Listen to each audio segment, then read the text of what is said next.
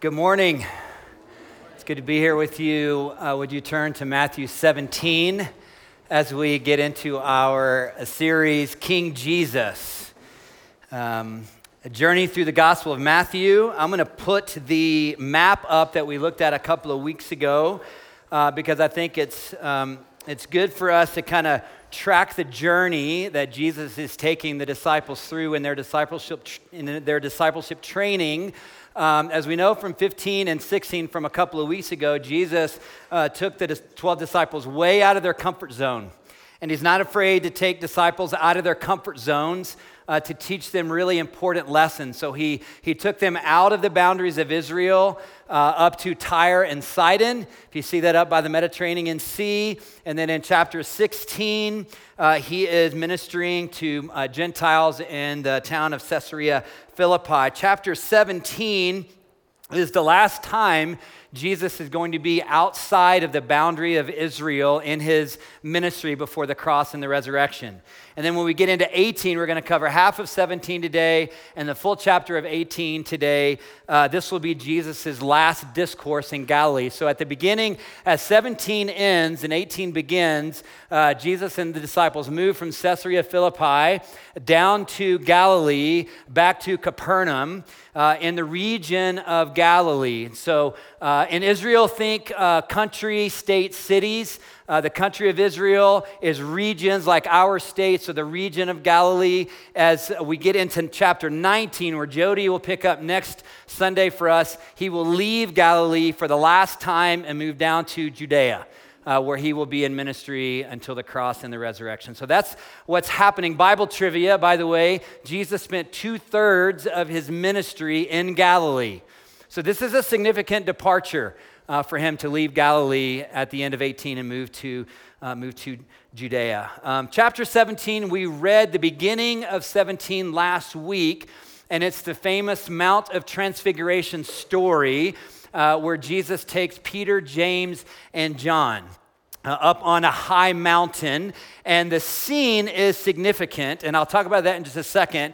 But where is this high mountain? Not as significant, but I think it's fun to talk about. Uh, they are again in Caesarea Philippi, and it says at the beginning of chapter 17 that he took Peter, James, and John on a high mountain. Uh, the scripture doesn't tell us what mountain it was, but most likely it is that mountain right there called Mount Hermon uh, which is very close to Caesarea Philippi. Again, we don't know exactly, but Mount Hermon, 10,000 feet, rises way above. When you're in Capernaum, uh, and I was in Capernaum three years ago on a bright day, you can see, you can see Mount Hermon. I always want to say Mount Huron because Huron is one of the 58 14ers. I've hiked it. It's one of the easier ones, by the way. If you're looking to get into hiking 14ers, I suggest Huron. Uh, it's a good one to start with, or Bierstadt which is off of 70. I digress. Back to, back to the text, okay? Uh, that's probably where they were as the most likely candidate, but we don't know. We don't truly know because the text just says it was a high mountain. Why was the Mount of Transfiguration significant? I'll give you three reasons. One, Peter, James, and John see the glory that Jesus had as God before the, the inauguration before the incarnation. before the incarnation. Um, Jesus, one person, two natures. Fully God, fully human, without losing any of his humanity, any of his deity. Okay? They saw the transfiguration, the glory of Jesus, uh, who he was before the incarnation, and that would happen after the resurrection and the ascension to heaven when he sits back at the right hand of the Father. That's significant. It's really significant about Matthew 17. Also, it confirms Peter's confession. Chapter 16, Jesus asked, Who do you say that I am? That personal question. We talked about this last week. And Peter says, You are the Christ. You are the Messiah. You are the anointed one. You are God. Huge moment, huge moment. They go up to the mount now and they it, get, it gets confirmed. What he confessed, you are the Christ, it all gets confirmed. Jesus is the living God. Hugely significant. Uh, lastly, I would say that Jesus continues to prepare them on the Mount of Transfiguration for the cross and the resurrection. We read this verse last week. Let me remind you right after Peter's high confession, You are the Christ. It says in verse 21 of chapter 16, From that time on, Jesus began to explain to his disciples that he must, that he must go to Jerusalem and suffer many things at the hands of the elders, chief priests, teachers of the law, and that he must be killed and on the third day be raised to life. He began to talk with him over and over and over again about the core reality of his mission, which is to die for the sins of the world so that we could have forgiveness and eternal life. Amen? What happens on the Mount of Transfiguration is, is that. Verse 9, we read this last week. As they were coming down from the mountain, Jesus instructed them Don't tell anyone what you have seen until the Son of Man has been raised from the dead. So, the Mount of Transfiguration, really, really important uh, in this transition ministry time for his disciples. And then they come down off the mountain, and there's this story uh, about this uh, little boy and a distraught father at the suffering of his little boy uh, in Caesarea Philippi. Again, another reason why, can we put that map back up again? Uh, the map, there we go. Another reason why it makes sense that it's probably Mount Hermon because they come back to Caesarea Philippi. That's where they are. And so let's pick that up uh, Matthew 17, 14 to 20, coming down off the mount. And they came to the crowd. Why was there a crowd? Well, because Jesus had fed 4,000 men, women, and children just like a week ago, two weeks ago. They saw the miracle. They're Gentiles, but they saw the miracle. Do you think they just like, oh, that was kind of a cute little fun day we had together? No, they, they see him again. There's a crowd around him. A crowd comes around him. And a man approached Jesus. He kneels before him. Lord, have mercy on my son. He said he has seizures and is suffering greatly. He often falls into the fire or into the water uh, as a parent, and any parent in the room, you know this. Um, there's nothing harder than your kid struggling, hurting, suffering. You will go to you will go to the ends of the earth to help them. Right, parents? This man is in pain. He is suffering. He is distraught because his son is suffering, and so he calls on the very heart of God, he calls on his mercy. Verse 16 I brought him, I brought my son to your disciples, but they could not heal him. And so that's why he brings his son now to Jesus. Verse 17, O unbelieving and perverse generation, Jesus replied, How long shall I stay with you? How long shall I put up with you? Bring the boy here to me. Jesus rebuked the demon, and it came out of the boy, and he was healed from that moment. Then the disciples came to Jesus in private. They watch what's happening. They already know they were unsuccessful. They could have told Jesus that they were unsuccessful as well. So they tried to no avail. They see Jesus, the boy gets healed and they're confused. They're trying to figure this out. And so in private, they have questions about what happened. And they come to Jesus, why couldn't we drive it out? And he said, Because you have so little faith. I tell you the truth, if you have faith as small as a mustard seed, you can say to this mountain, which mountain? Probably Mount Hermon, probably the 10,000 foot mountain that's hovering over Caesarea Philippi, you can say to that mountain, Move, and it will move, and nothing will be impossible for you.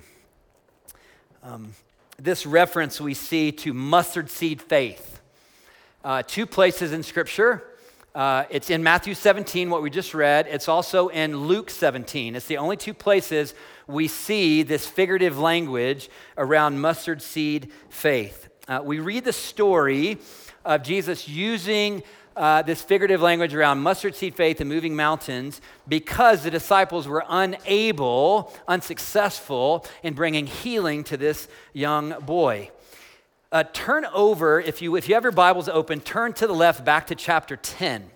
Matthew 10, Jesus sends out the 12 on their first kind of mission journey uh, as he had been teaching them and, and discipling them and empowering them, he sends them out for the first time. And it says in Matthew 10 1, he called his 12 disciples to him and he gave them, what does it say in your Bible? Authority. So in chapter 10, he had already given them authority. Authority to do what? Drive out evil spirits and to heal every disease and sickness. Fast forward back to chapter 17. What were they unsuccessful in doing? Driving out an evil spirit in this young boy. So the question isn't, did they have authority or power to do it? They had it. Jesus had already given them authority as ministers. So it wasn't that they didn't have authority to do it. The question, the struggle, and Jesus says it, the issue was their faith. The issue is their faith. Um, now, again, we know this statement about moving mountains, a 10,000 foot high Mount Hermon, like, is not to be taken, taken literally. Any teacher, Jesus is a teacher, you use illustration, you use parable, you use metaphor, you use figurative language. Why? To teach and to make a point. Um, and Jesus certainly uses figurative language here about mustard seeds and mountains. The figurative language in chapter 18 is also quite intense, that we'll read in just a few moments. Here's the metaphor of the mustard seed one of the tiniest seeds found in the Middle East. If there was a tinier seed, I believe Jesus would have used that seed. But the tiniest of seed in the Middle East was a mustard seed. So he uses the mustard seed, the most uncommonly small seed, as an example. Jesus speaking figuratively about the power of God when unleashed in the lives of those with true faith, even true faith the size of a mustard seed. But as I'm reading this, it's a little confusing because in the same sentence, Jesus talks about little faith. Oh, perverse and unbelieving generation, you had little faith, right? Same verse. And then he uses mustard seed faith. And so, what, what is, what's the difference between little faith and mustard seed faith? And here's what I'm going to invite you to consider. Uh, this is in, just in my study and my journey because it was a question that I had. Like, what is Jesus saying? What's the juxtaposition? Fancy word, got that in seminary. Uh, I'm just kidding. I'm just kidding. I don't know where I got that word. But anyway, it is between little faith and mustard seed faith. So go back with me a couple of chapters, Peter's story. The disciples, they're on the boat, they're on the Sea of Galilee, the waves and the wind are against them. Jesus sees it, starts walking on the water to them, right? And they, they freak out. They're like, oh, that's a ghost, you know, and it was Jesus. And then Peter, remember Peter? Brazen Peter. Gotta love Peter. Peter is such a great example for faith in process and some steps forward and some steps back. And I just think he's a great encouragement to our faith. He does what? He steps out of the boat, and then Peter does what? He walks on the water. When he was looking at Jesus, he was walking on the water. And then the text says, and then he began to look at the wind and the waves. And as soon as he took his eyes off Jesus and he started looking at the wind and the waves, the circumstances around him, he did what? Right? And so here's what Jesus told him in chapter 15. He looked at Peter and he said, You of little faith. And then he says, Why did you doubt? And he connects doubt to little faith. Okay? Chapter 16 Canaanite Gentile woman asking God for mercy, begging Jesus for mercy. And she was so persistent in her faith Remember the story? Her faith was so persistent and she persevered over and over and over. And then Jesus said to her, You of, you remember what he said? You of great faith. She, there was no doubt in her mind. She just kept believing and asking Jesus over and over and over. There was no doubt there. And he said, He affirmed her, You have great faith. And then we get to 17, this story where the disciples weren't successful in uh, bringing healing to this young boy. And then in the verse, in the same verse, he says, Because you had little faith, you doubted your authority. You forgot your authority. And you, you weren't able to minister. And then he says, But if you have faith, even as small as a mustard seed. And so, what, what I think, what I'm inviting you to consider, is that true faith, even if it's like mustard seed, but it's, it's, its faith is looking at Jesus, the author and the perfecter of our faith, right? If it's looking at Jesus, there is supernatural breakthrough. Okay? Breakthrough in our lives is not having faith and your ability to have more faith. That, that doesn't bring breakthrough. I, that, that's what I think Jesus calls little faith or doubting faith. Like, I'm, oh, I'm going to have some strong faith here and I'm going to pray really hard here and I'm going to, I'm going to be faithful. I'm going to this faith. And what it, what, when we say that, we end up thinking like, my faith is actually in my ability to have faith. And that's what Jesus calls little faith. Why? Because our eyes aren't on Him, they're on our circumstances are on our ability to muster up more faith. So he says, breakthrough faith isn't my ability to muster up more faith. Breakthrough faith is faith, even if it's a mustard seed. True faith, even mustard seed faith, sees and believes in supernatural breakthrough. And he says in verse 20, nothing will be impossible for you. And what's the very next thing that Matthew says? What's the most impossible thing that we could come up with when we think about our faith? Verse 22 and 23 And when they came together in Galilee, he said to them, The Son of Man, a messianic title. Jesus is the Christ. He is God. The Son of Man is going to be betrayed into the hands of men, and they will kill him. And on the third day, he will be raised to life. And the disciples were filled with grief. Faith in God that's centered in God, that looks to Jesus even mustard seed faith. This is what Paul tells us in Ephesians 3:20 that he is able, we are able because God is able to do immeasurably more than we can ask, imagine or think. Nothing is impossible with God. And that's where we'll land chapter 17 up in Caesarea Philippi. Now they're coming back down to Galilee, and there's more lessons. Now, just so you know, a little window in, a little uh, kind of behind the curtain of my notes here. Um, when I have three of these bad boys, I can go for about 30 to 40. When I have four of these bad boys, I go a little bit longer. So 17, and now we got three more. But it's good. Not because it's me, not because it's me, because it's the Word of God, and God has important discipleship lessons for us.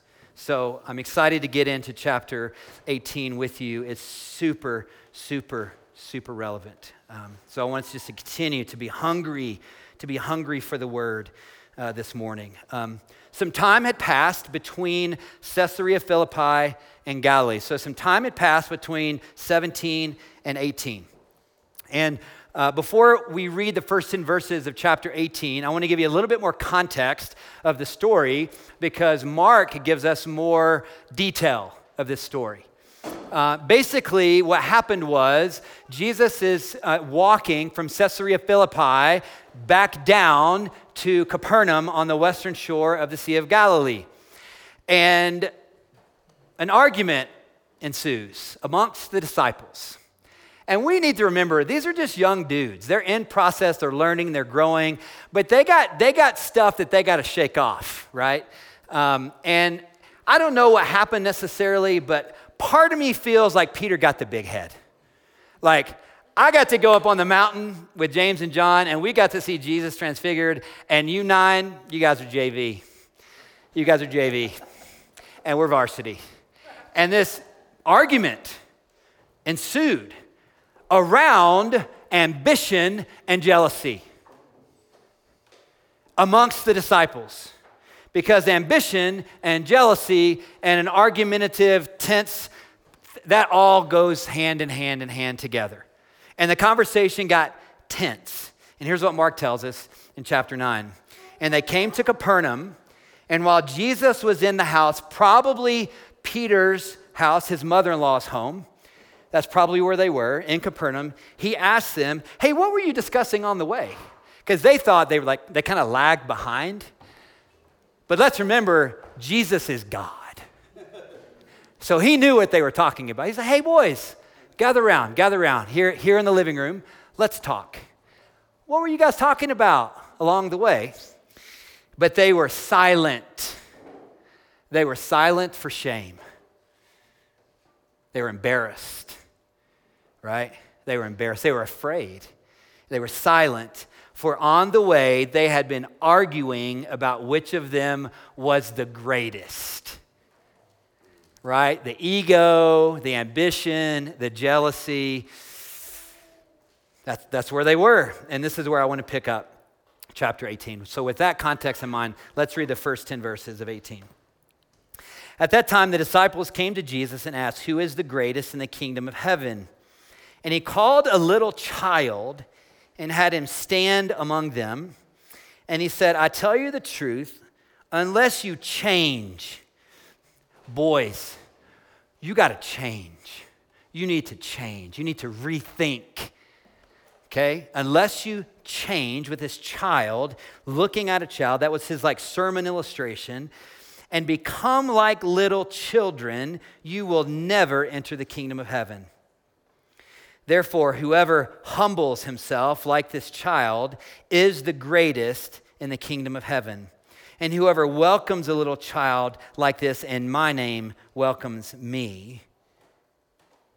Figurative language, intense figurative language. But if anyone causes one of these little ones, who believe in me to sin, it would be better for him to have a large millstone, a large stone, hung around his neck to be drowned in the depths of the sea. Woe to the world because of the things that cause people to sin. Such things must come, but woe to the man through whom they come. If your hand or your foot causes you to sin, cut it off and throw it away. It is better for you to enter life maimed or crippled than to have two hands or two feet and be thrown into eternal fire. And if your eye causes you to sin, gouge it out and throw it away. It is better for you to enter life with one eye than to have two eyes and be thrown into the fire of hell. Um, do you think that this tense argument that was so centered in selfishness and ambition and ego and jealousy, do you think it do you think it stirred Jesus up just a little bit? Do you think it like it was important? It was an important lesson. Um, I think we can feel the weight of how important this was. Lots, obviously, lots of intense figurative language in here from Jesus to teach them a really, really important truth. Now, Jesus didn't rebuke them for ha- asking a question about greatness.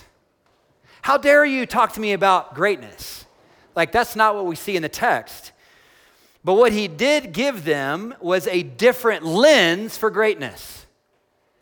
And the different lens for greatness is one word. And the one word is humility. And he used a child to help us understand humility. The key word is humility. Chapter 16, Peter had previously confronted Jesus about the humiliation of the cross. Jesus had talked to him about the cross, and he pulls him aside and rebukes him for the humiliation of the cross. And then they had just had this argument, uh, bickering about prominent places of greatness, pride, and ego. And so Jesus uses a child to transform the way they think. Think about children. Children are needy and they are not ashamed to let you know of their needs. And in my notes, I wrote, No amen, parents? Come on. Amen. amen. Let me read that again. Children are needy and they are not ashamed to let you know of their needs. Jesus gets a child and he says, If you don't become like a child, you can't enter the kingdom of heaven. And I'm using this child to teach you about greatness. And if you want to know about greatness, it's about humility, it's about embracing your neediness. Humble yourself. Children are dependent on their parents, they are dependent. Children are unimpressed with status. Humility. See, the world's way calls greatness superiority to others. And God's way, the kingdom of heaven, calls greatness humble service to others. And Jesus looks at the 12 disciples in this home and he says, You got to become humble like children, or you're not going to understand who I am and what I'm doing and the way I'm going. All of them were to turn to humility, all 12 were to turn to humility as the most prominent trait of their transformed character. And you got to have a heart for little ones the heart of God, the compassion, the mercy, the love of God to the little ones. By the way, in the Greek, it's children. It's translated little ones a few times. It doesn't just mean children, it means forgotten ones, the weak ones, the hurting ones, the little ones, the ones on the outside. That's what it means. And so he says, as he continues on, in this home, same context, everything is the same. They're all, it's all the same context in this lesson. Verse 10 See that you do not look down on one of these little ones. For I tell you that their angels in heaven always see the face of my Father in heaven. And then your Bible might go from verse 10 to verse 12, and you're like, where is verse 11?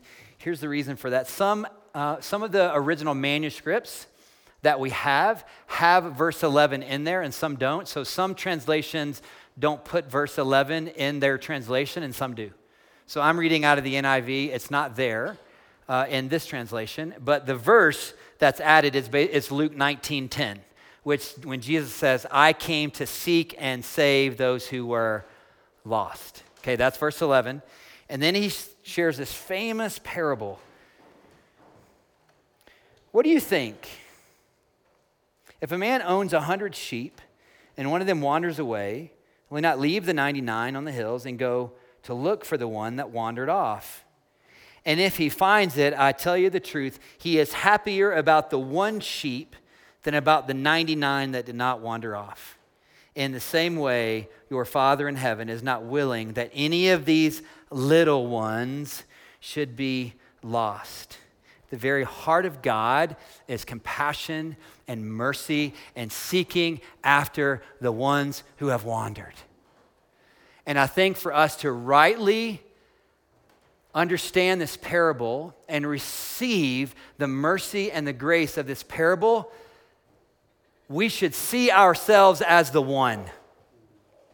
I think we miss the parable if we're like, well, I'm glad that God is compassionate about the scoundrel that leaves the 99 and goes off. Good for Jesus, good for the one. I think we experience a revelation of the grace of God when we look at this parable and we go, I'm the scoundrel. I'm the one that left. I'm the one. It's my sin. It's my wandering. I'm the one that left. I'm the one that sinned. I'm the one that's hurt people. And the mercy and the grace of God didn't give up on me. Thank you, Lord. Thank you, Jesus. The humility to receive his pursuit of us and his restoration for us. Now, I want to bring us uh, to the progression of Matthew, okay? And I love that we're doing this chapter by chapter because when we do it a full chapter, we read the whole chapter, we study, we dig in the whole chapter, and it helps us hold the context better. If I was going to teach us through the epistle of um, Philippians, we would, we would do that verse by verse. Why? Because it's four chapters and we can get through it. Matthew has 28 chapters. We'd be in, we'd be in Matthew for five years. And so we made a decision let's go chapter by chapter. And there's, there's a challenge to that because we don't have time to unpack every single thing in every chapter. But the beauty of it and the helpful part of it is that we hold the entire chapters together in the context. And that's really, really important, especially in the next passage. Because what Jesus is going to do is he's going to give the disciples some practical help in bringing ministry of restoration in the body in the family of God when the person that wanders off is brought back into the fold. How do we do that? How do we embrace the ministry of restoration? Now, this passage, this next passage, verses 15 to 20, has become known as the church discipline passage. Oh, Matthew 18, that's the church discipline passage. So let me say a couple things about this before we get there. Um, well, let me say three things. For, the first thing, I'm going to be intent. I'm going to, I'm passionate about this. So you're going to feel, you're going to just, you're just going to, you're just going to get that from me, okay? Because I love this church and I love the Word of God, and I believe that this passage has brought harm to people, and not in this house. And we got to see it in a different way. Because the phrase church discipline isn't in the text, number one but it's become known as the church discipline passage. And that phrase isn't even in here. Or excommunication. Newsflash, also not in the text in this passage. Okay? So let's just let's just know that. And then secondly, I want to say when you hear the phrase church discipline, do you have positive thoughts or negative thoughts?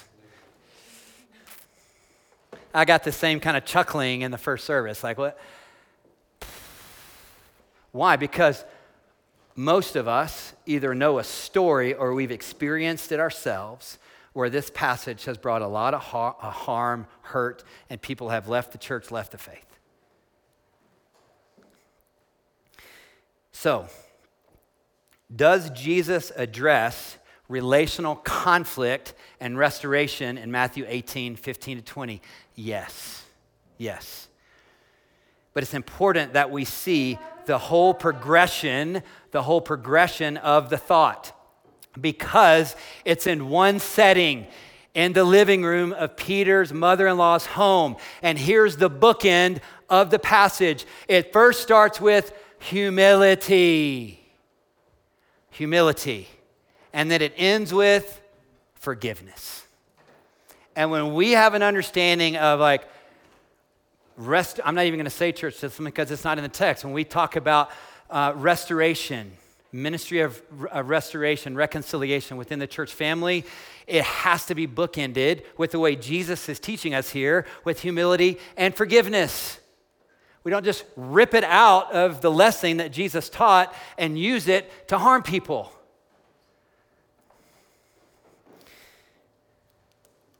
So, here again, full progression of thought. Uh, where is it? Right there. Okay? And we're right in the middle of that. Right in the middle of that. Christians are called to handle disputes in love, with humility, gentleness, and forgiveness. So, with that, let's read the practical instruction. remember, he just talked about leaving the 99 and finding and seeking after the one. If your brother sins against you, go and show him his fault just between the two of you. Not to, not to your sister or your brother or your mom or your dad or your neighbor, not to this, that, and the other, just the two of you with discretion and private so that we protect people. Okay? Not on your Instagram story. And we throw it out there in an email because gossip is sin. It's not the way of Jesus. And if he listens to you, you have won your brother over. If he, she owns, repents, I'm sorry, done. Done. You've won over your brother, so it's done. Okay?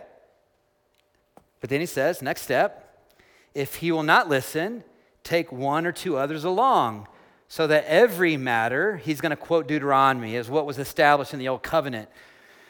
If he will not listen to you, if there's not repentance, if there's not personal responsibility, if there's not ownership, if you will not listen, take one or two others along so that every matter may be established by the testimony of two or three witnesses, also with discretion, also in private, also without gossip. Okay, step two. If he refuses to listen to them, tell it to the church.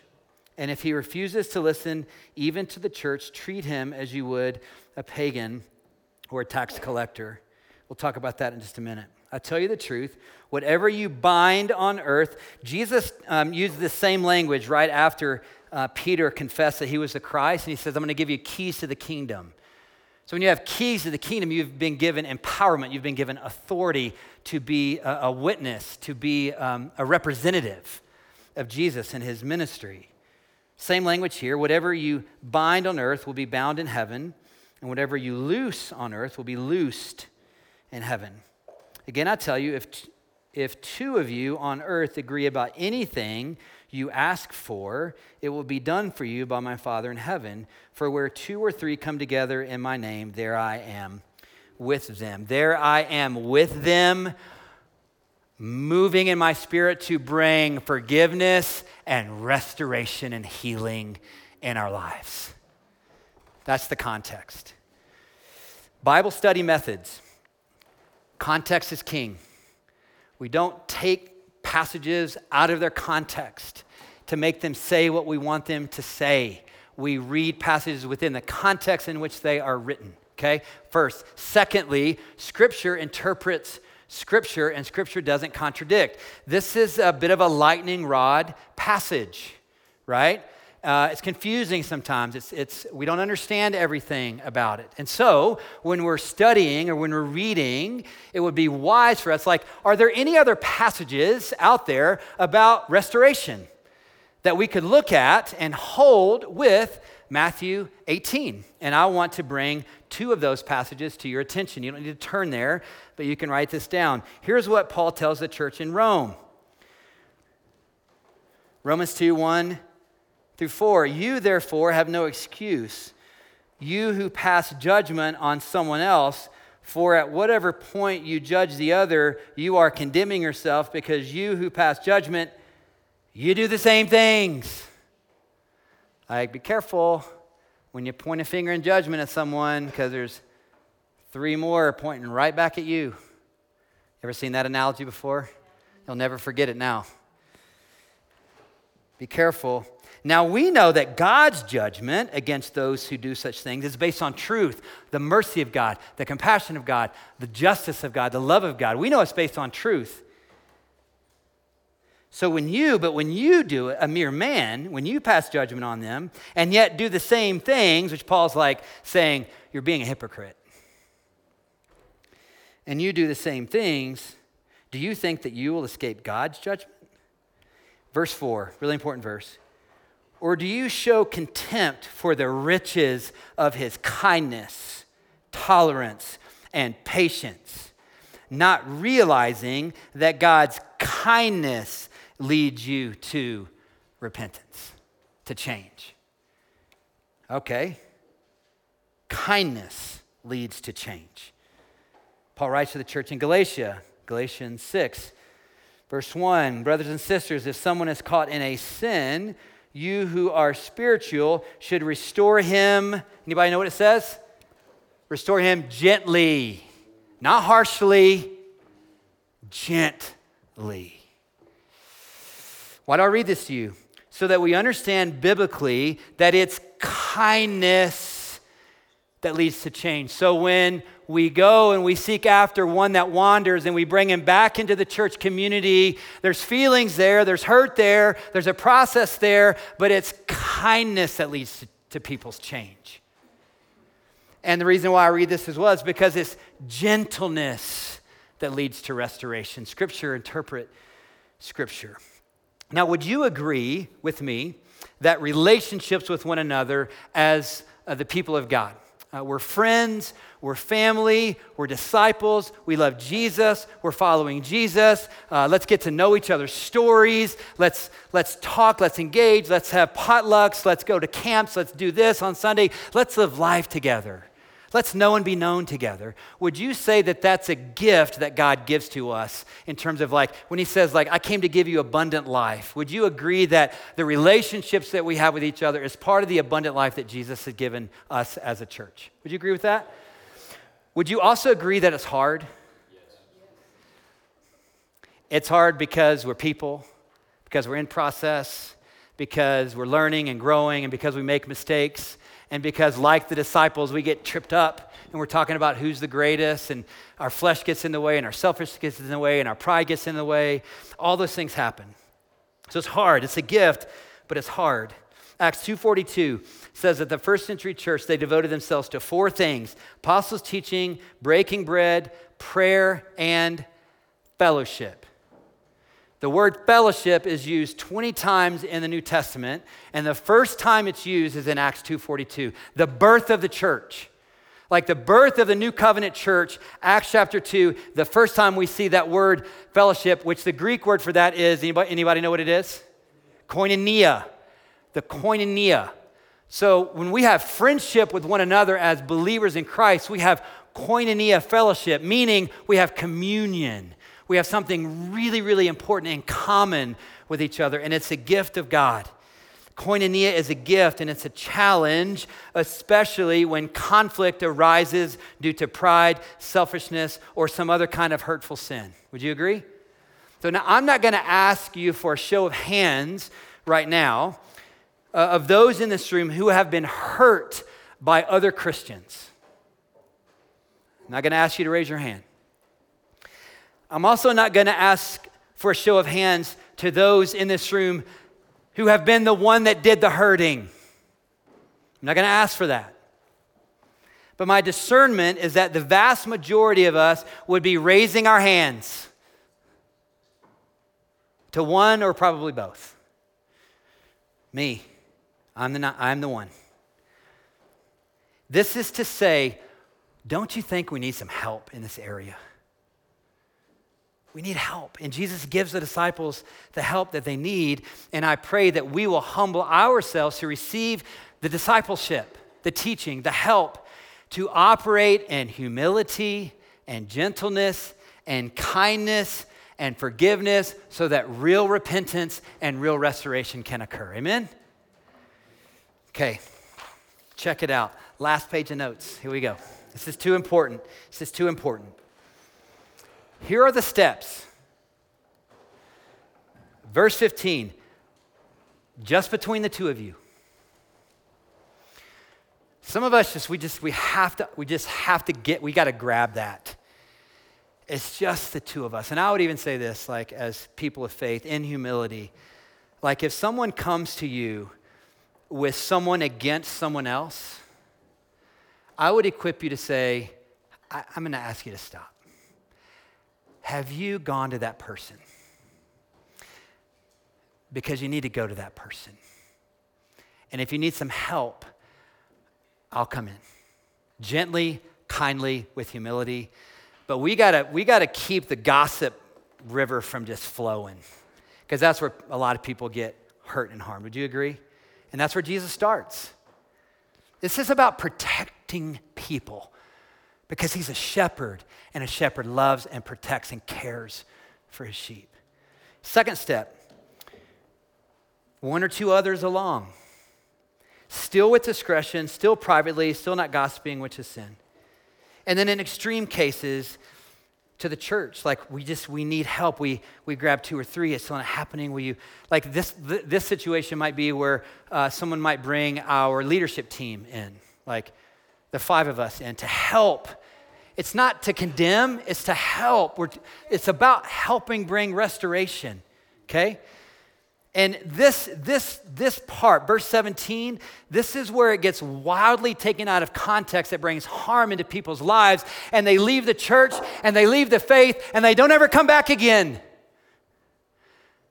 Because the people of God that's supposed to operate in mercy and love and humility and gentleness and the kindness do just the opposite.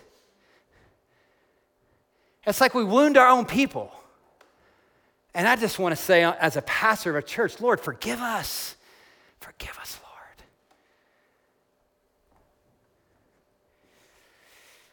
And he makes this phrase treat, treat him as you would a pagan or a tax collector. Let's just keep it simple. Like when we read the Bible, we don't have to like check our common sense at the door. Like, what does he mean? Well, what did he just show the disciples in chapter 15 and 16? How did Jesus treat pagans and tax collectors? Treat pagans and tax collectors like you've seen me treat them. How did Jesus treat the pagan, Gentile, Canaanite woman in Matthew 15? Kindness, gentleness, love, care, healing, compassion. How did he treat the thousands of people, pagans, a hillside of thousands of pagans? Pagan on pagan on pagan. How did Jesus treat them? He said, I have compassion for these people. Treat him like a tax collector. Uh, newsflash guess what Matthew was before he wrote the Gospel of Matthew? A tax collector. How did Jesus treat him? He went to his tax booth and he said, Come follow me. Matthew is the one who wrote the Gospel of Matthew. He, he's the one that coined this. He was a tax collector. What did Jesus do with Zacchaeus in Luke 19? Where did he go with Zacchaeus? Where? To his house. To his house. Listen, guys. All I'm telling you to do is treat the Gentiles and treat the tax collectors like I treat them. And we leave the 99 and we go find the one. That's not too hard, is it? Seek and save that which is lost. Jesus gave the disciples his authority to be like him. And he uses this language whatever you bind, whatever you loose. Binding is about caring for and protecting people. So a shepherd would have a, a staff and a rod, right? And they would have these stone um, areas where they would protect their sheep. And the staff with the big hook was used to corral the sheep, and the rod was used to ward off the enemy, the wolves. And they would sleep, an actual shepherd would sleep in the doorway to protect the sheep. So binding is about protecting, protecting. And part of protecting people is about accountability and personal responsibility, healthy boundaries, having healthy boundaries. And I would say this should look and feel like compassion and gentleness and kindness. And then he talks about loosing. Loosing is also about caring for and protecting people, but oftentimes the person that wanders, do you know where they're spinning out on? They're spinning out in, in fear and shame they're spinning out in fear. And so, loosing is when they come back into the community, you declare their forgiveness and their welcome. You're forgiven and free and you're welcome. And we're going to walk this road with you, also feeling like compassion and seeking and saving. And simply, I believe Jesus is just telling the disciples listen, guys, in my authority, you are to operate in humility, gentleness, restoration, seek after the wanderers, forgive them bring them back. Does this authority sound or feel harsh to you?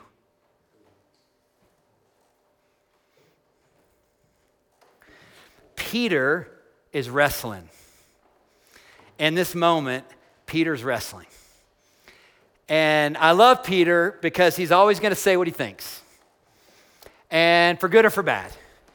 And Peter is like, okay, all right, Jesus, but I mean, when, when the homie leaves like time after time after time after time, I mean, surely there's a limit to your grace and your forgiveness. Won't you agree with that, Jesus? I mean, don't you think there should be a limit to grace and mercy and forgiveness?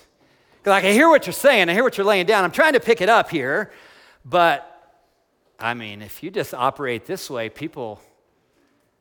So, Peter opens his mouth like he always does. And he says this, and we'll close here. Then Peter came to Jesus and asked him, Lord, how many times shall I forgive my brother when he sins against me? Up to seven times? That's a lot. That is a lot of forgiveness. But surely, certainly, there has to be a limit to your grace. Right, Jesus? And this is how Jesus responds. Jesus answered, I tell you, not seven times, but 70 times seven times. Now, if you do the math on this, it comes up with 490 times. Do we think that Jesus put a limit at 490 times? No, I don't think so. I think he's just, no, no, no, no, bro. No, bro. Peter, listen to me, bro. Uh uh-uh, uh, not seven times, 70 times, seven times, again and again and again and again and again and again. If you forgive the same person in your life, someone that you know, someone that you love, and every time they do it, it's sin, and you forgive them over and over and over and over, up to 490 times. Do you think forgiving people becomes naturally part of who you are in your DNA? It just becomes part of who you are. No, Peter, there's no limit. There's no limit to my grace. There's no limit to my mercy. There's no limit to my compassion. It's over and over and over and over again. Humility. Here's the discipleship lesson for us, church humility, humility, humility, humility. Seek to restore. Seek to restore. Forgive, forgive, forgive, forgive. Humility, humility, humility. Seek to restore, seek to restore, seek to restore. Forgive, forgive, forgive. This is, this is, this is the teaching. This is the discipleship. This is the way we are to be ministers with his authority. To which I say, Lord, help us see your way of restoration, transform our minds and hearts. Lord, give us the humility and the kindness to stop withholding forgiveness and restoration. Lord, empower us with your gentleness and compassion. Do you remember what Jesus said on the cross? He said, uh, Father, forgive them. They don't know what they're doing as he is on the cross. Father, forgive them. They don't know what they're doing. Can we do this? Yes, not by ourselves, not because we're trying to muster faith, but because we believe Jesus and we're going to follow him together. I uh, was worship team, you can come back up. Um, we're going to sing a couple songs in response about how much we need Jesus and how dependent on Jesus we are.